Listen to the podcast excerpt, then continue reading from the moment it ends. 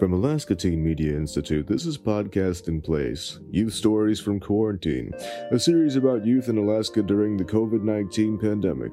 We're bringing you stories, interviews, and audio diaries from teenagers and young adults stuck indoors without anything else to do. I'm ATMI producer Ormund Alaois, recording this on an iPad inside my house, since the main ATMI studio is closed for the time being. On today's show, we're going to be hearing from two members of Mask Mission AK. They are a group of West Anchorage High School students who are organizing Alaskans in the making of homemade masks, which they donate to areas of our community in need. So far, they have provided over 1,400 masks to various sites such as ANMC, Alaska Regional Hospital, Beans Cafe, Anchorage Health Department, USO JBER, Anchorage Fire Department, and more. ATMI senior producer Quinn White spoke with Sharon Kim, the group's founder, and Caitlyn Omey, their vice president and head of public relations, to talk about the work they are doing in our community. The interview was recorded remotely on July 21st, 2020. Hi, my name is Sharon Kim. I am the founder of Mask Mission AK. I'm Caitlyn Omey, and I'm the vice president and head of public relations for Mask Mission AK. So, what is Mask Mission AK? Mask Mission AK is a youth led organization started by a group of West High School students that focuses on advocating and promoting the importance of wearing masks. And we do this by taking action in donating and making these homemade masks to local organizations and educating the youth on the importance of why we need to wear them to lower the curve of the COVID 19. Can you tell me about what inspired you to form this organization? So, a few months ago, as I noticed, more and more people start to work from home, and healthcare and service workers were being in the front lines of this pandemic and making so many sacrifices and having so much dedication to their services and work. And especially since my father is a nurse at Alaska Regional Hospital, I felt that I couldn't just sit around and wait for something to happen. So one day I just literally called up all the contacts on my phone and said, hey, let's do something. Let's make masks. Let's take action. We don't have to wait for something to happen, which was how it started. How does the simple act of wearing a mask help keep others in our community safe? Well, it's been recommended by many healthcare professionals that wearing a mask can prevent the spread of respiratory droplets that could carry COVID 19. So, something as simple as just putting a cloth face covering over your face could save somebody's life. And we think that that's really important that we're all out here just trying to save each other's lives. What should people in our community know about wearing masks? I think they should know that it's really not that hard. And if we all come together and do it, we could potentially really curb the spread of COVID 19 and get back to our lives as normal because obviously that's what we all want. No one wants to live with a pandemic. And we're doing this in hopes that even just one mask could help potentially save a person's life, which is what we want to do. Absolutely. So, can you guys tell me about some of your goals? You know, this pandemic, it's not gonna it's not gonna slow down anytime soon, especially vaccines take over a year or two to make. And we just as long as like Caitlyn said in the past, as long as there's a need, we should continue to help supply, we should continue to educate and reiterate to the Alaskan youth and to our community why we should wear these masks. And that's what we're going to continue to keep doing. So, why is this kind of work important? It's just important because we're humanity trying to help humanity. And just whether we're, we're even though we're a youth group, we're of course focused on the well being of our community as a whole, not just the youth. But we feel that the youth have so much power within them that they can really help to curb the spread, especially as we've seen with other current situations in our world. The youth has really taken a strong stance and they've really proven themselves. How does your organization help benefit our community? It started by a group of West High School students, started by youth. And we want to help lead as an example that we're not just sitting around waiting. We don't want to be a part of the problem. We want to help be a part of the solution kids are getting together to do something that will help save people's lives, help curb the, lower the curve of the COVID 19. And hopefully, this will inspire others to feel like you, you don't have to just sit around and wait for something to happen. You could literally pick up some fabric and needle and start making a mask at home. Can you explain the process of obtaining materials, making the masks, and getting them out to people in our community? So most of um, our funds go from GoFundMe, and with that, we we pre ahead we order fabrics, elastics on Amazon, and we have them at where I live. And then whenever someone requests in our organization for some fabrics, we get it ready, put it outside on the porch, and they pick it up and they start making masks. We also receive fabric and elastic donations sometimes, and those are greatly appreciated as well. What kind of challenges are you facing, and how can our community support you? One of the main issues or concerns that we have is we want to help promote this mission, the message that we're trying to spread under the entity of Mask Mission AK. And you know, it's the summertime, people are starting to have fun, go out into nature.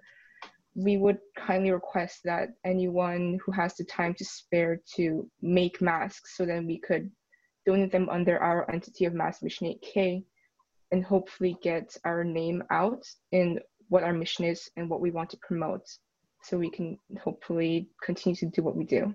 Yeah, I think mainly our goal is just to get more people to make masks and just get involved. So any way that you can get involved is really appreciated because we just would love to spread our goal and our mission and just help as many people as possible. So, what would you to say to someone who's opposed to wearing a mask or believes that this is all some sort of hoax? I think that of course, we're seeing a lot of division in the wearing of masks. But what I would tell that person is just kindly to consider the lives of others. And it's really not that difficult. For most of us, we're just going outside for maybe an hour in a day. Just an hour of wearing a mask, it's not going to hurt you. And I understand those who have underlying health conditions and that, but you know, maybe just encourage their other friends and family to wear a mask to protect themselves if they have underlying health conditions. And when we're out about wearing masks, we have to come outside with the mindset that we're not just protecting ourselves, we're also protecting our family, our friends, our grandparents. Not it's not just for our well-beings, but also for everyone else. So we should be considerate of what they think as well. Absolutely. So you guys are, get, are getting ready to go back to West. How are you feeling about that? Concerned, extremely concerned, especially with the fact that the IB diploma is a little concerning. Uh, there's not a set thing that's been made official, but all we can do is hope for the best, cross our fingers, and that we'll be able to graduate safely and happily. Uh, I agree with Sharon. I think there's a lot of uncertainty surrounding the upcoming school year. You know, this is difficult to process because for years, for our entire lives, we've just expected to go back to school in the fall and things will be as normal. But this year's certainly a little different. So we don't know what to expect. And at this point, all we can do is just spread the use of masks. And if we have to go back to school, encourage people to use them. Do you think once you get back to school you're going to be able to use the skills that you've learned at mask mission ak to help create a positive attitude around like about wearing masks at west? Uh, i think we will be able to. We have a decent social media audience however we're looking to expand that but we found that a lot of our peers follow us on social media and are heavily involved in that so, in theory, they should be relatively educated on what's going on based off of our posts. What are you both looking forward to the most about normal life once the pandemic is over? Socialization.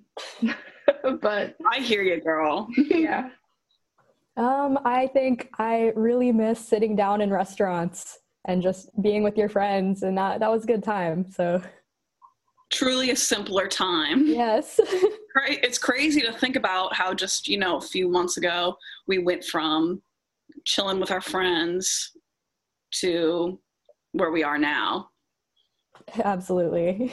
So, is there anything else you'd like to add? I would want to say please do not lose hope. Please stay strong. Please stay safe. Please wear a mask so you can protect yourself your family, your friends, your grandparents, someone else's grandparents, and to continue living. Yay. What Sharon said. so, where can people go to learn more about Mask Mission AK? So, you can find us on most social media platforms, so Facebook, Twitter, Instagram, at Mask Mission AK. You can also contact us at maskmissionak uh, at gmail.com. And we also have a blog. I believe that's maskmissionak.wix. Mm-hmm. However, if you go to one of our social media pages, it's already linked on there. So we're relatively interconnected and we'd love to get connected with you. Awesome. Cool. Well, I really appreciate your guys' time today. And this was really great. Thank you. Sweet. Thank you.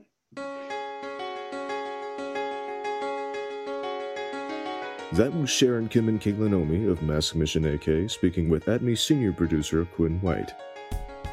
You've been listening to Podcast in Place, Youth Stories from Quarantine from Alaska Teen Media Institute.